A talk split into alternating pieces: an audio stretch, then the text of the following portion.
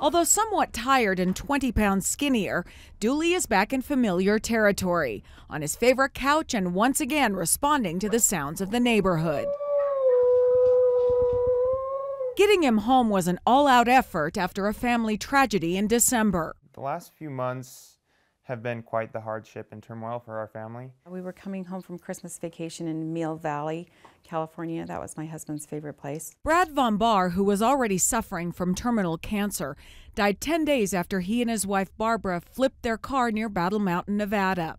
Their dog Delaney died too, but Dooley was nowhere to be found. And they said, Your dog has died. And I said, Well, which one? We were devastated. After Barbara started healing from her injuries, she, her son Kurt, their friend Teresa, and many others turned to social media and wore I 80 thin from Salt Lake to Nevada, trying to find Dooley.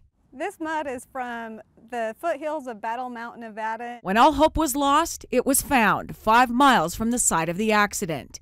Everyone helped in the search and the capture, even a horse named Bitsy the horse Bitsy, she was amazing. She just worked her guts out, um, just herding him into that spot. Pulled up into the driveway and I went out and I was just about in tears. I was so happy to see him. The Bagleys say Dooley likely survived on roadkill, but he's back and that's all that matters. People helped us with, you know, their prayers, their support, their enthusiasm, their resources, and without all of them, we couldn't have Dooley back today. He's just my little sweetie, and um, I'm just so grateful to have him back.